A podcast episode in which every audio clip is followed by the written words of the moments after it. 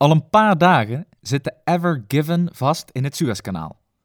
Het 200.000 ton wegend gevaarte moet losgegraven worden om de supply chain tussen Oost en West weer op gang te helpen. Het is overigens niet de eerste keer dat het Suezkanaal geblokkeerd is, want in 1967 was het ook al raak. Vandaag in Mennekoortje Zuid, acht jaar vast in het Suezkanaal. Trombose in de handelsader.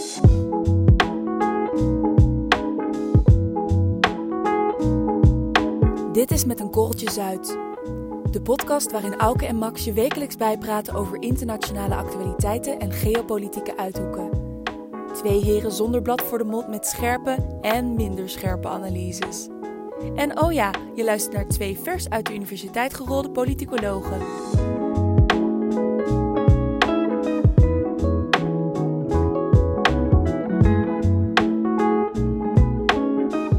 Fantastische stem hebben we net voorbij horen komen, Max. Het Ja. is weer iets nieuws. De Van- mijne of eh, welke? Nou, eh, van eh, Lois Mobach. Die hebben wij gestrikt voor dit fantastische intro-tekstje. Ja. Dus bij deze, dank.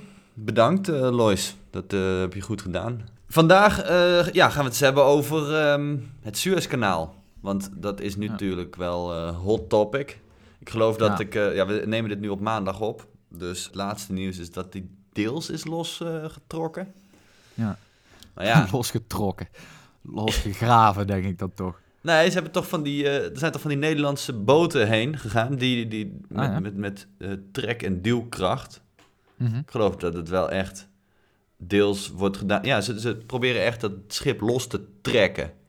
Dat hebben ze dan wel eh, voortvarend aangepakt. Als daar nu al Nederlandse boten liggen. Ja, Dus dat- het gaat dan toch iets sneller dan zo'n, eh, nou, ik, ik noem maar iets, een, een, een vaccinatiecampagne of zo. ja misschien ook wel. eh, dit is natuurlijk private companies en daar gaat gewoon heel veel geld mee, mee gemoeid. Hè? Ja, Is mee Beetje flauwe vergelijking ook wel. Maar goed. Het Suezkanaal, ja, jij, jij, je kan daar niet over ophouden. Ja, nou ja. allemaal memes, data, boten. Max, kijk wat er gebeurt in het Suezkanaal. Ja. Even trouwens, eh, misschien voor de mensen die zoiets hebben van waar gaat dit over? Het Suezkanaal is een kanaal tussen de Middellandse Zee en de Rode Zee. ja. En, die, en dat ligt in Egypte. Echt in the middle of nowhere. In de zandbak hebben ze dat ooit een keer, eh, ooit een keer uitgegraven. En die Evergreen, die daar dus eh, ja, eigenlijk haaks nu in ligt. En volgens mij is dat een stagiair of zo niet helemaal goed op te letten aan, aan dat stuur.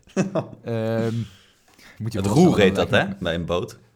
Ja, het roer. Maar het, is- het zal toch tegenwoordig ook wel een computer zijn. Ja. Eh, Dat is ook niet meer zo'n houten ding waar dan niemand nog eh, aan staat te hengsten. Maar goed, die ligt nu dus ja, eigenlijk zijwaarts in, die, in, die, in dat kanaal. De vraag is even hoe dat is gebeurd, dat weten ze niet. Het kan zijn dat dat technische mankementen zijn geweest die dat hebben veroorzaakt. Of het weer, of... Ja. eh, nou goed, moet allemaal nog blijken. Mhm. Maar even voor de beeldvorming. 200.000 ton. Eh, jij weet wat een ton is. Eh, ja, duizend kilo, denk ik. Juist. Dat, dat, dat is vrij onhandig natuurlijk, dat dat daar ligt. En het, die boot heeft ongeveer de omvang van het Empire State Building. Dus het gaat wel ergens over. Eh, dan zou je zeggen, nou goed, kanaaltje, bootje, hè, waar maken we ons druk om? Maar dat schijnt nogal eh vervelend te zijn voor de handel tussen Azië en Europa. En dan voornamelijk de handel van Azië naar Europa. Huh.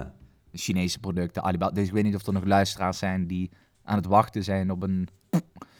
Op, op, op iets van Alibaba of Ja. iets van, eh hoe heet die website, AliExpress. Nou, dat, dat zal dan waarschijnlijk wel op die boot liggen. Ja, of in ieder geval gaat het even duren voordat het ehm, bij jou in eh Wormerveer ligt. Ehm, Maar goed, de titel is acht jaar vast in het Suezkanaal. En die zit er pas vijf dagen, de Evergreen. ja, dus we hebben nog even, even te gaan. Nee, dat klopt. Het is, eh, het is een keer eerder voorgekomen hè? dat het, eh, het Suezkanaal, wat toch, eh, voor zover ik begrijp, goed is voor 30% van de wereldhandel. Dus 30% van alle producten die verscheept moeten worden, Mhm. die gaan door dat kanaal. Dat is toch best wel een, een te noemen dan. ik, ik las 12 Ja, hou eens even. ja, is nogal een verschil. 12% of 30% Het is allebei gewoon heel veel. Heel We veel doen een googeltje. We doen een googeltje.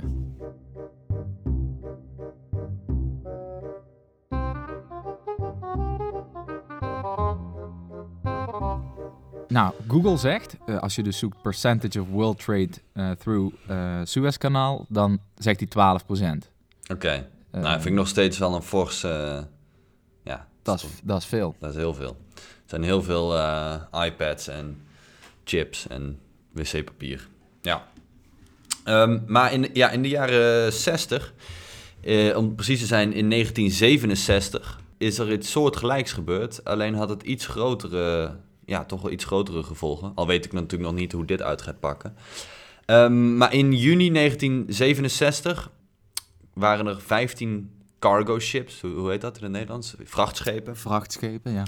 Die vanuit de Rode Zee kwamen, dus vanuit de zuidkant. En dat waren allemaal Europese schepen en een Amerikaans schip. Dus, dus kwamen uit West-Duitsland, Zweden, Frankrijk, VK, Polen, Bulgarije en, en, en Tsjechoslowakije en dus één uit Amerika. Kwamen allemaal vanuit die Aziatische kant. Die hadden allemaal hun, hun vracht vol zitten met lamsvlees, wijn, thee, textiel, rubber, noem maar op. Ja, tandenstokers. Tanden, tandenstokers. grasmatten. Ja, dat, dat, dat zaten ze mee vol. Visnetten. Heel veel visnetten. En die jongens die kwamen uh, ja, dus vanuit de, de, de, Rode Zee opgevaren en die moesten door het Suezkanaal. Eh, wat, wat, iets wat destijds ongeveer ergens tussen de 12 en 24 uur zou duren. Dat was destijds natuurlijk ook al een vrij gebruikelijke route, hè? anders moest je om mhm. heel Afrika heen. Ja. Het probleem was, er waren al wel wat spanningen daar tussen Egypte en Israël. Nou, Israël ligt ietsje ah. verderop. Maar er waren spanningen. En er waren ook al passagiersschepen, cruise ships, die hadden gezegd: Nou, wij vertrouwen het niet helemaal, dus wij gaan omvaren. Maar ja, deze vrachtschepen die dachten: Ja, weet je, uh, we gaan. We maar wacht heel even, omvaren, dat is dus om, om Afrika ja, heen. Ja, dat... Maar wacht even, als je toch een cruise boekt Ja. dan zegt de kapitein op een, op een gegeven moment... Nou jongens, eh, die Middellandse Zee-trip, dat wordt hem even niet. We meren even aan in uh, Mozambique, Zuid-Afrika, Angola, uh, Sao Tome en Principe. En dan zoeken jullie daar maar lekker uit. Hoe, dat functioneert toch ook niet? Ja. Dat is vijf weken lang ervaren. Ja, dat denk ik ook. Maar ja, moet je, moet je, dan moet je dus nagaan hoe, hoe zwaar de, de, de spanning eigenlijk al was. Dat er dus schepen waren die besloten... We gaan dit even niet doen, jongens. Mhm. Ja, het kan, ik kan me ook voorstellen dat zo'n cruise ship gewoon is aangemeerd in, uh, in, in, in Kenia en heeft gezegd: jongens, pak het vliegtuig naar huis en we gaan dit niet doen. Maar goed, er waren dus 15 uh, eh, vrachtschepen die dachten: we gaan dit wel doen. En terwijl die 15 schepen door het kanaal voeren, brak de Zesdaagse Oorlog uit tussen Israël en Egypte.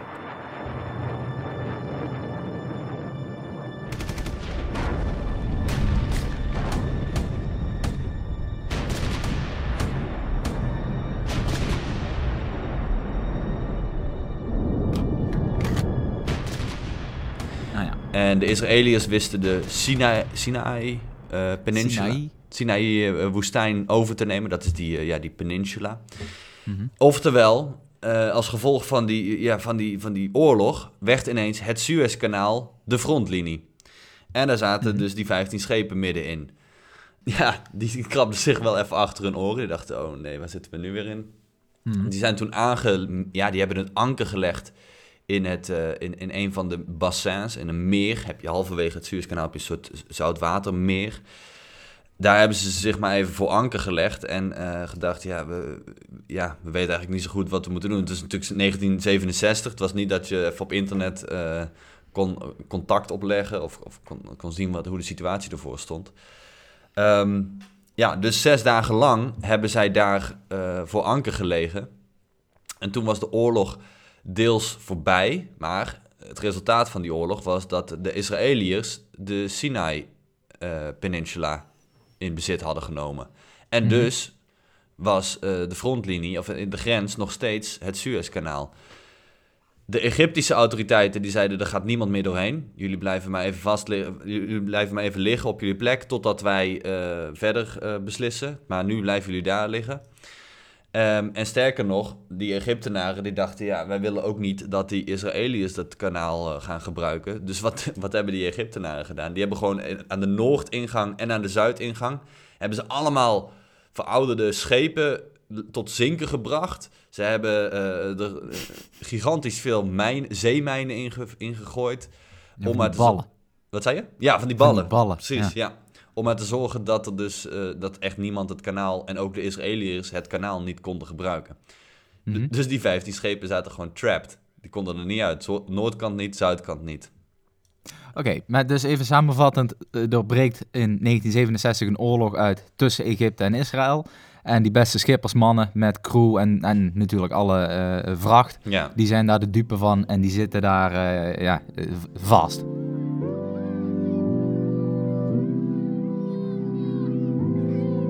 Eh, dan iets anders, Max. Wij hebben een eh, sponsor geregeld voor deze podcast. Eh Ja, Koenoloog.nl. Koen heet hij, met een C.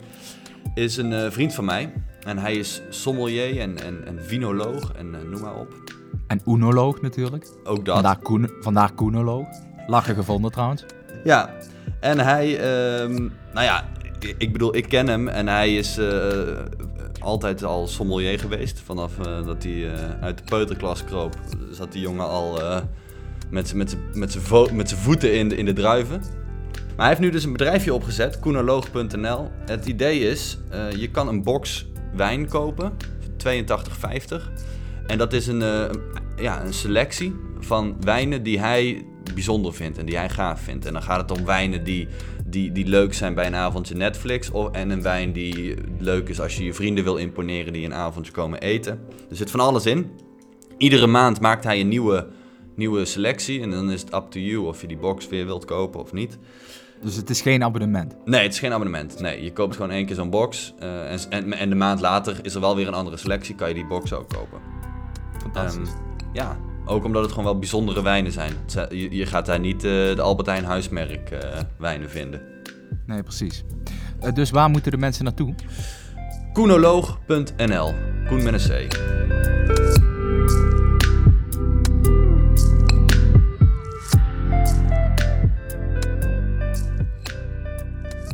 Heb je eigenlijk een idee waarom Egypte en Israël op dat moment oorlog voerden? Dat was iets met, wat was het ook alweer? Water? Ja, ja, dat is ook wel. Ja, dat maakt het meteen wel weer ironisch. Het had te maken met eh, waterwegen. Ja, Eh, dat dacht ik al. De Israëliërs waren af, al, al sinds het einde van de Tweede Wereldoorlog afgesloten van de straat van Tiran. Ehm, ja, voor de Israëliërs een belangrijke waterweg. En die, eh, nou ja, de spanningen tussen Israël en, en, en Egypte liepen toch op in de jaren na de Tweede Wereldoorlog. En uiteindelijk zei Israël, luister, als wij geen toegang kunnen hebben tot de, de straat van Tiran, dan is dat voor ons reden tot oorlog. En Ja. ehm, nou ja, zodoende. Zo gezegd, zo gedaan. Precies. Eh, zesdaagse oorlog. Ja, en uiteindelijk wisten ze de Sinai-woestijn te, te pakken te krijgen. Dus ja, daar zit je met de situatie. 15 schepen, die zitten daar. Eh, die oorlog is wel enigszins voorbij. De spanningen zijn er nog wel. Maar je zit nog steeds midden in dat kanaal. Noordkant afgesloten, zuidkant afgesloten. Wat ga je dan doen? Ja, vrouwen en kinderen thuis, Vrouwen en kinderen thuis. Ja, tandenstokers en drank aan boord. ja, dat was eigenlijk het enige wat ze hadden. Nee, ze hadden trouwens wel echt heel veel eten aan boord. Want er was één schip, een van de eh, Britse schepen, die was net uit Australië teruggekomen. En die zat ramvol met lamsvlees en andere, andere biefstukken. dus dat, en, dat, en dat lag gewoon in de vriezer van dat schip. Dus dat eh, bleef ook wel gewoon goed. Ja. Ehm, dus uiteindelijk die schepen, ja, die zaten natuurlijk eh, in, in, hetzelfde, ja, in hetzelfde probleem. Dus die hebben maar gewoon contact met elkaar gelegd. En die zeiden, jongens, ja, weet je, ehm, we Zullen het beste er maar van maken. ja, we zullen het beste er maar van maken. Dus we houden gewoon contact met elkaar. Ja, en eh, als het, het Bulga Bulgaars schip had misschien heel veel kleding en weinig eten, nou dan, dan wisselen we wat uit. En zo ontstond daar echt een soort community tussen die, tussen die 15 schepen. En dat werd op een gegeven moment ook best wel, best wel leuk en best wel gezellig. Eh, ze hebben zelfs een vereniging opgericht. Eh, De Great Bitter Lake Association. Nou, daar werden al die jongens lid van. En daar gingen ze, en dan gingen ze dingen organiseren. Dus, dus de Bulgaren die, die organiseerden de movie nights. Want die hadden dan een eh, ja, projector, denk ik. Ehm, de Zweden die hadden een zwembad op hun schip. Dus daar gingen ze zwemmen. Ja. En uiteindelijk hebben de Polen, geloof ik, die hebben bedacht in 1968, dus toen lagen ze er al een jaar. Eh, Jongens, de Olympische Spelen in Mexico zijn dit jaar. Ja, die, die gaan wij missen, want we zitten hier vast. Dus we gaan onze eigen Olympische Spelen organiseren. Dus toen hebben ze, ja, hebben ze in 1968 in die zomer, hebben ze echt een soort eh, ja, Olympische Spelen tussen die schepen gehouden. Eh, Mhm. En er zijn beelden van, het is wel fantastisch om te zien, dat je ze ziet voetballen op een dek en je ziet ze, Veel zwemmen, denk ik, hè? ja, ja zwemmen, waterpolo, zeilen. Ja. Ja, ook Zeilen? Ja, ja, ze hadden, ja, want ze hadden natuurlijk eh lifeboats. Mhm. En ja, ik denk dat ze daar dan een zeil aan hebben ge- gemaakt. En eh, ja, het was natuurlijk allemaal een beetje geïmproviseerd. En ondertussen vlogen dan de, de raketten over. Nee, ja, nee, want het was natuurlijk eh, ja, stilmeet. Dus die oorlog heeft eigenlijk maar zes dagen geduurd. Maar daarna was het nog steeds spanning tussen die landen. Maar wat werd er niet, niet- er werd niet gevochten. Dus het, het was een soort, ja, ze Ja, zaten... het- daarom heet het ook de Six Day. Ik vond het al raar, de Six Day War. Ja. Six Days War. ja, En uiteindelijk dan acht- zit, zit je acht jaar vast in het. Suezkanaal. Ja, precies. Ja, ja. Maar het is Maar zo... waarom zo lang? Waar- waarom is daar geen... eh, Nou, Op omdat- een gegeven moment, eh, als dat toch... Je hoort nu eh, op ieder eh, nieuwsmedium hoor je... Ja, het kost zoveel miljard per uur. Ja. Eh, de wereldeconomie heeft krampjes, eh, noem het maar eh, op. Dat zal in die tijd niet anders zijn geweest. Ja, nou ja, de economie was destijds natuurlijk wel iets minder geglobaliseerd dan, dan nu. Ehm, Maar ja, het probleem was nog steeds dat Israël en Egypte op gespannen voet stonden. Er lagen al die mijnen lagen in beide kanten. En Egypte zei gewoon, wij gaan dat kanaal niet opengooien... want we willen niet dat Israël dat kanaal gaat gebruiken. Klaar. Ja. Mhm. Ehm, dus zodoende. Nou ja, het was wel voor die mannen op het schip. Het is niet zo dat ze allemaal eh, acht jaar daarop hebben gezeten. Want op een gegeven moment zeiden de kapiteinen van... ja, dit gaat toch wel wat langer duren dan de één of twee dagen... wat we aan het begin, aan het begin misschien dachten.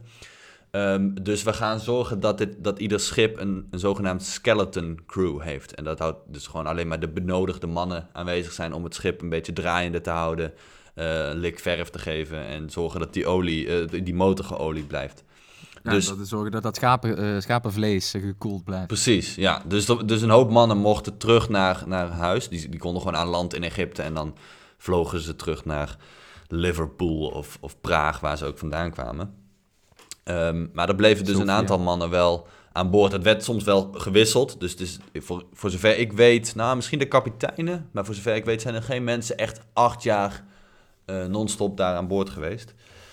Ehm, maar ja, het, het werd uiteindelijk dus een soort kleine community. Uiteindelijk hebben ze zelfs, eh, nou, het, op- het, kreeg natuurlijk wel wat eh, aandacht in de, in, de, in de wereldmedia. Want het, het leuke was natuurlijk dat daar landen, ja, boten lagen uit het Oostblok. Dus uit Bulgarije, uit, eh, uit Tsjechoslowakije, maar ook West-Duitsland, Verenigde Staten. En die gingen dus toch... Oost-Duitsland bedoel je? Nee, er lag een schip Ah, uit West-Duitsland ja, ja. en, en Verenigde. Staten, ja. Dus die, en die gingen gemoedelijk met elkaar om. Dus dat was wel eh, mooi om te zien. Dus ze vormden echt een soort micro, ja. Uiteindelijk hebben ze ook zelfs eigen postzegels uitgegeven. En die werden geaccepteerd door de, door de Egyptische autoriteiten. En dat werden uiteindelijk wel heel gewilde verzamelaarsppostzegels voor de, voor de, voor de verzamelaars. Voor de filatelisten. Juist, ja, ik zocht het woord. Ja, ja dat is het. Nee, dus uiteindelijk ehm, ja, hebben die jongens daar acht jaar gezeten. Ehm, na zes jaar, ehm, na zes jaar daar te hebben gelegen, heeft het Egyptische leger gedacht: wij gaan die Sinai-woestijn weer terugpakken. Die zijn dus weer, dus was er weer een soort, was er weer een oorlog. Mhm. Ehm, dat is ze gelukt. Ze hebben die woestijn teruggekregen zoals de grens nu is, zeg maar, van Egypte. Ik wou zeggen, want het kanaal loopt echt door Egypte. Precies. Dus aan weerszijden van het kanaal eh, heeft een Israëliër eh, ja, vooralsnog vrij weinig te zoeken. Ja, ja, precies. Nee, dus uiteindelijk na zes jaar was het eigenlijk allemaal weer koek en ei, was de oorlog afgelopen. Het probleem was alleen dus dat het kanaal nog aan de noord- en zuidkant vol lag met, met schip, eh, schipswrakken, Mhm. mijnen en dergelijke. En dat heeft de Egyptische autoriteiten twee jaar geduurd om dat op te ruimen. Uiteindelijk mochten ze dus weer door, maar van al die 15 schepen, 13 daarvan, die konden niet eens meer opstarten. Die hadden, ja weet je, als je zo lang stil ligt, veel roest, schade, niet goed Mhm. onderhouden in al die tijd. Op eh, twee schepen na, en dat waren ja, misschien niet heel verrassend, de twee schepen uit West-Duitsland. Die hadden hun schip dusdanig goed onderhouden. Eh, die hadden er zo'n goede motor in liggen. Die konden op eigen kracht eh, naar Hamburg varen. En dat hebben ze Mhm. gedaan. En daar eh, werden ze echt gigantisch groots onthaald. Stonden duizenden mensen aan de kade, pers op de kade. En werd het schip ontvangen. Mhm. Ehm, En, Die schippers die spraken natuurlijk op dat moment ook eh 24 talen en die hadden zich bekwaamd in het hoogspringen eh, ik, denk het, en het, uh, het weet ik veel wat. ik denk het wel, ja. Ik denk het wel. Ja, ja. En daarmee hebben zij ook het record gezet, het, wereld, het wereldrecord langste vaartocht, of hoe heet het? Ja, langste Ja. vaarmissie. Want ja, acht jaar lang varen. Ehm, en dit, dit verhaal is bekend als de, de Yellow Fleet. Want die 15 schepen die lagen dus midden in de woestijn vast natuurlijk. En na verloop van tijd kwam er, kwam er een soort gele zandlaag over al die schepen heen van, de, van, de, van het woestijnzand. Mhm. En dus Ja, eh, lachen. ja, de Yellow Fleet. Dat is ergens in, de 19e, eh, ergens in de tweede helft van de 19e eeuw gebouwd, als ik me niet vergis. Dat Ja. is- Of gegraven. Ja. En ehm, daar eh, wilden de Fransen, die wilden daar een, ja, als, als een soort geschenk of als een soort kunstwerk, wilden ze een hele grote vuurtoren aan de ingang, dus aan de, aan de noordingang van Mm. eh, dat kanaal zetten. Port Nou goed, Said die, heet dat. Port Said, juist. Ja. Maar die Egyptenaren die hadden daar geen zin in, of die hadden daar geen geld voor. En die dachten, nou goed, die prestigeprojecten van die Fransen, dat doen ze, dat doen ze maar in eh, Parijs. Hebben ze overigens uiteindelijk ook gedaan met de Eiffeltoren. Ja. Maar ook die vuurtoren, dat is dus uiteindelijk, eh, ja, hebben ze dat concept een beetje gerecycled en hebben ze dat maar cadeau gedaan aan de Amerikanen. En eh, dan mag jij twee keer raden, want dat staat nog steeds, dat, eh, dat project, in New York. En dan mag jij raden wat dat geworden is. Ja, ja, is dat het vrijheidsbeeld? Ja, dat is dus het vrijheidsbeeld. Eh, dat, eigenlijk was dat in het, begin, in het beginstadium een, een, een vuurtoren voor het Suezkanaal. En dat hebben ze toen eventjes door een soort eh, verfrissingsmangel gehaald. En dat is eh, dan toch maar een vrouw met, Ja, een, eh, met een grondwet onder de arm geworden. Die alle nieuwkomers Ja. zeg maar, tegemoet treedt op het Amerikaanse continent. Ah, maar dus eigenlijk is het een soort tweedehands ontwerp. Is eigenlijk een echt een- afdankertje. Ja, dat is echt een achtstehands eh ontwerp. Overigens, ja, ik vind het vrijheidsbeeld wel veel vetter dan een of andere duffe vuurtoren. Ja. Maar het, la- het lachen is wel dat die Egyptenaren zich daar dan toch redelijk eh, op verkeken hebben. De vraag is wel even, ehm, had die vuurtoren die geplaatst zou zijn ook dezelfde aandacht gekregen als eh, het vrijheidsbeeld nu? Ik waag het te betwijfelen hoor. Kun je want, niet eh, weten. Ehm, Kun je niet weten.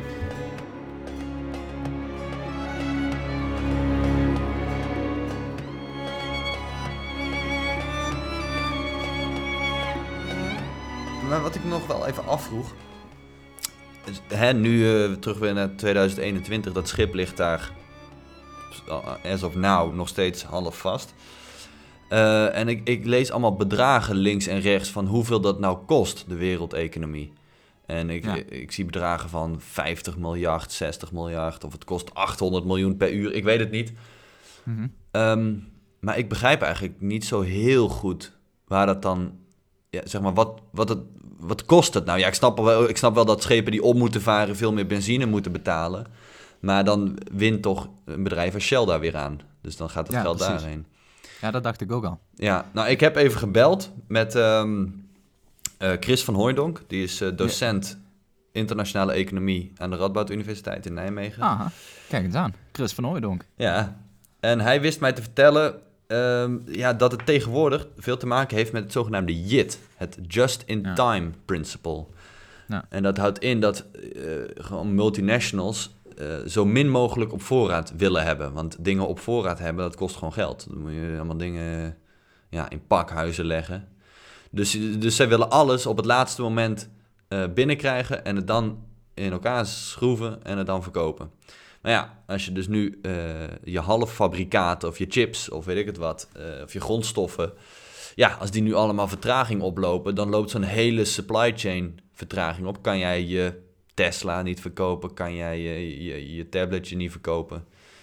Ja, dat snap ik, maar dan heb je weer hetzelfde probleem natuurlijk. Eh, kijk, het is heel logisch dat er minder geld verdiend kan worden als jij die chips voor je Tesla's niet binnenkrijgt. Ja, Maar is het niet zo dat dan de consument van die Tesla gewoon die aankoop uitstelt en dat je daar dus, eh, zeg maar achter de komma, dat het de wereldeconomie mhm. eh, niks kost? Ja, Snap je? Het kost natuurlijk zo'n bedrijf wel wat om langer die reserves aan te houden. En je moet je personeel doorbetalen, et cetera. Maar goed, Mhm. het geld gaat ergens naartoe. ja. Maar ik ben geen econoom hoor, dus eh, ik zou, ik zou, eh, misschien is er wel iemand die hier nu naar luistert en zegt, ho, ho, ho, eens even mannen, dat zit zo en zo in elkaar.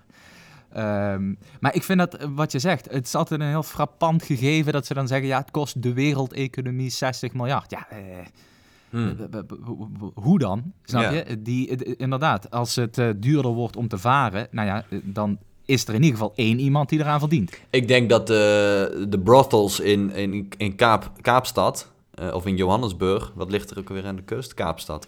Ik denk dat die toch ja. wel weer wat geld verdienen nu. ja, bijvoorbeeld. Want Of, daar moeten eh, toch weer wat schepen langs. Nou, en misschien dat het te berekenen is aan de hand van...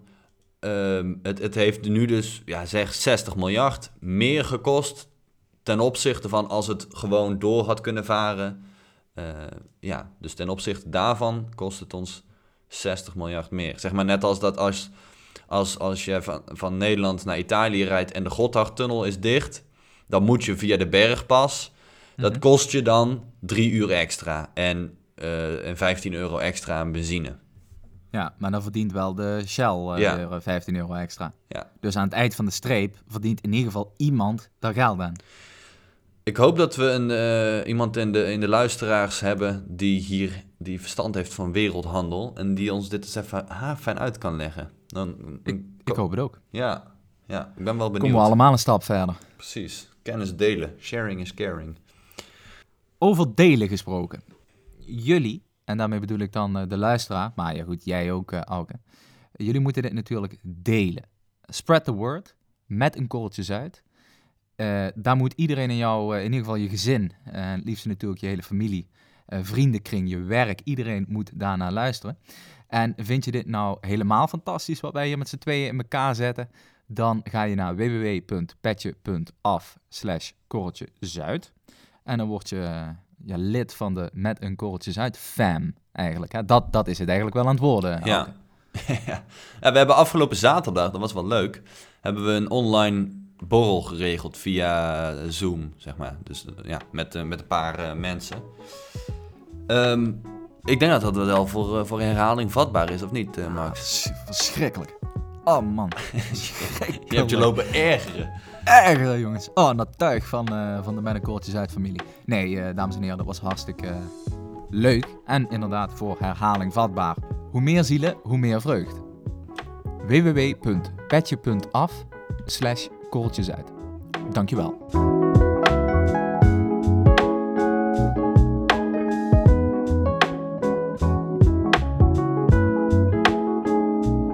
Deze podcast werd gepresenteerd door Max Severijns en door mij, Auke Roos. De intromuziek is van Antal van Nie. De cover art is gemaakt door Jules Jansen. Kijk voor meer informatie op korreltjezuid.nl